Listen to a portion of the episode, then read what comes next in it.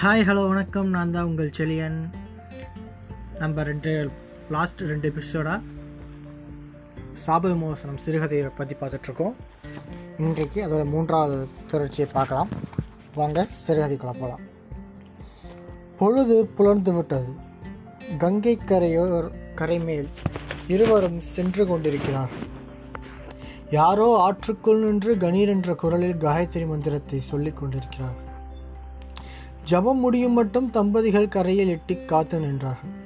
சதானந்தா என்று கூப்பிட்டார் கௌதமர் அப்பா அம்மா என்று உள்ளத்தின் மகிழ்ச்சியை கொட்டி காலை விழுந்து நமஸ்கரித்தான் சதானந்தன். அகலிகை அவனை மனசால் தழுவினாள்.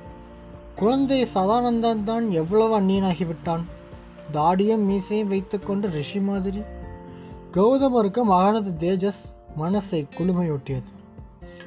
சதானந்தன் இருவரையும் தன் குடிசைக்கு அழைத்துச் சென்றான். சிரம பரிகாரம் செய்து கொள்வதற்கு வசதி செய்து வைத்துவிட்டு ஜனகனது தத்துவ விசாரணை மண்டபத்துக்கு புறப்படலானான்.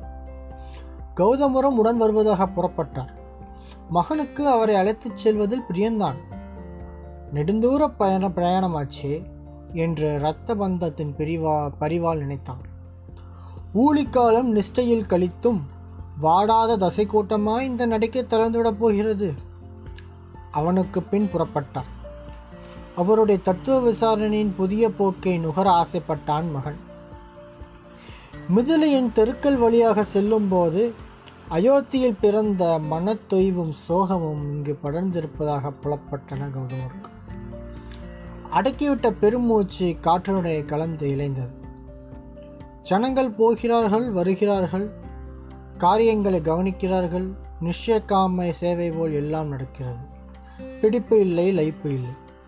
திருமஞ்சனக்குடம் ஏந்தி செல்லும் அந்த யானையின் நடையில் விறுவிறுப்பு இல்லை. உடன் செல்லும் அர்ச்சகன் முகத்தில் அருளின் குதூகலிப்பு இல்லை. இருவரும் அரசனுடைய பட்டிமண்டபத்துக்குள் நுழைந்தார்கள். சச்சங்கம் சேனா சமுத்திரமாக நிறைந்திருந்தது. இந்த அங்காடியில் ஆராய்ச்சி எப்படி நுழையும் என்று பிரமித்தார் கௌதமர். அவர் நினைத்தது தவறுதான். ஜனகன் இவர்கள் உடனே தென்பட்டார்கள்.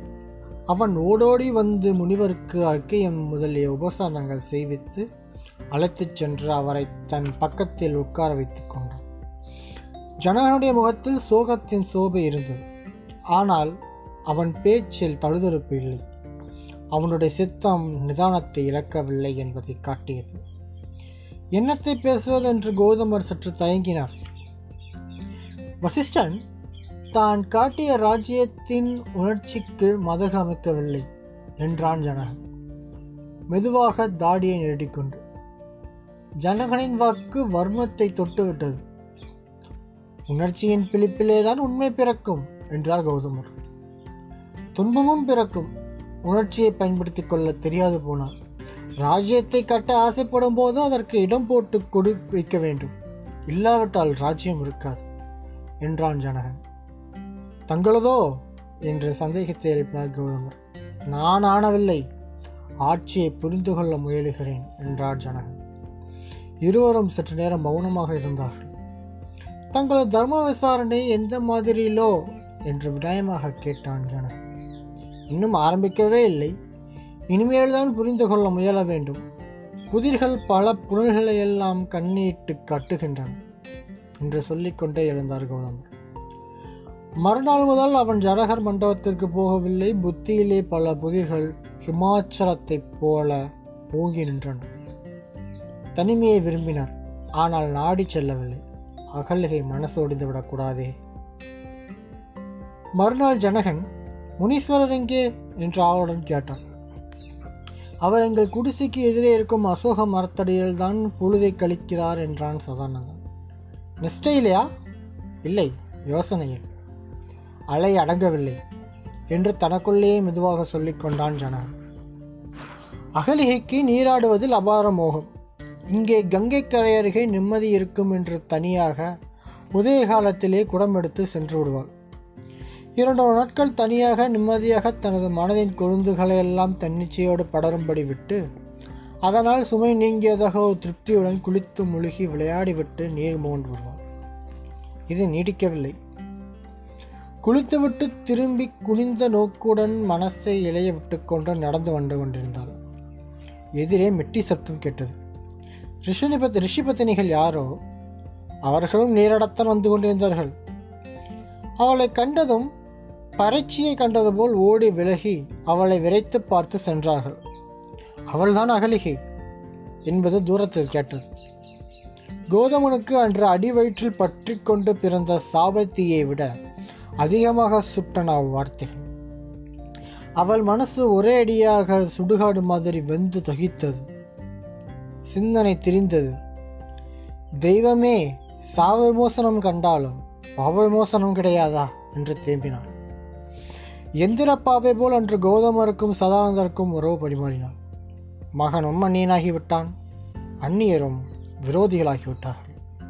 இங்கு என்ன இருப்பு என்பதை அகலியின் மனசு அடித்து கொண்ட பல்லவி. கௌதமர் இடையிடையே பிரிங்கை பெற்றவர் போல் ஒரு கவலத்தை வாயிலிட்டு நினைவில் தோய்ந்திருந்தார். இவர்களது மன அவசத்தால் ஏற்பட்ட பழு சதானந்தனையும் மூச்சு திணற வைத்தது. பழுவை குறைப்பதற்காக அத்திரி முனிவர் ஜனகனை பார்க்க வந்திருந்தார். அகத்தியரை பார்த்துவிட்டு வருகிறார். மேருவுக்கு பிரயாணம். ராமனும் சீதையும் அகத்தியரை தரிசித்தார்களாம். அவர்கள் இருவரையும் நல்ல இடம் பஞ்சவடி அங்கே தங்குங்கள் என்று அகத்தியர் சொன்னாராம். அங்கே இருப்பதாக தெரிகிறது என்றார் சதானந்தன். நாமும் தீர்த்த யாத்திரை செய்தால் என்ன? என்று அகலிகை மெதுவாக கேட்டாள். புறப்படுவோமா? என்று கைகளை உதறிக்கொண்டு எழுந்தார் கௌதமர். இப்பொழுதேயா? என்றார் சதானந்தன். எப்பொழுதானால் என்ன? என்று கூறிக்கொண்டே மூளையில் இருந்த தண்டு கமடங்களை எடுத்துக்கொண்டு வாசலை நோக்கினார் கௌதமர். அகலிகை பின்தொடர்ந்தான் சதானந்தம் மனம் தகித்தது. நாமும் இவர்களை தொடர்ந்து செல்வோம்.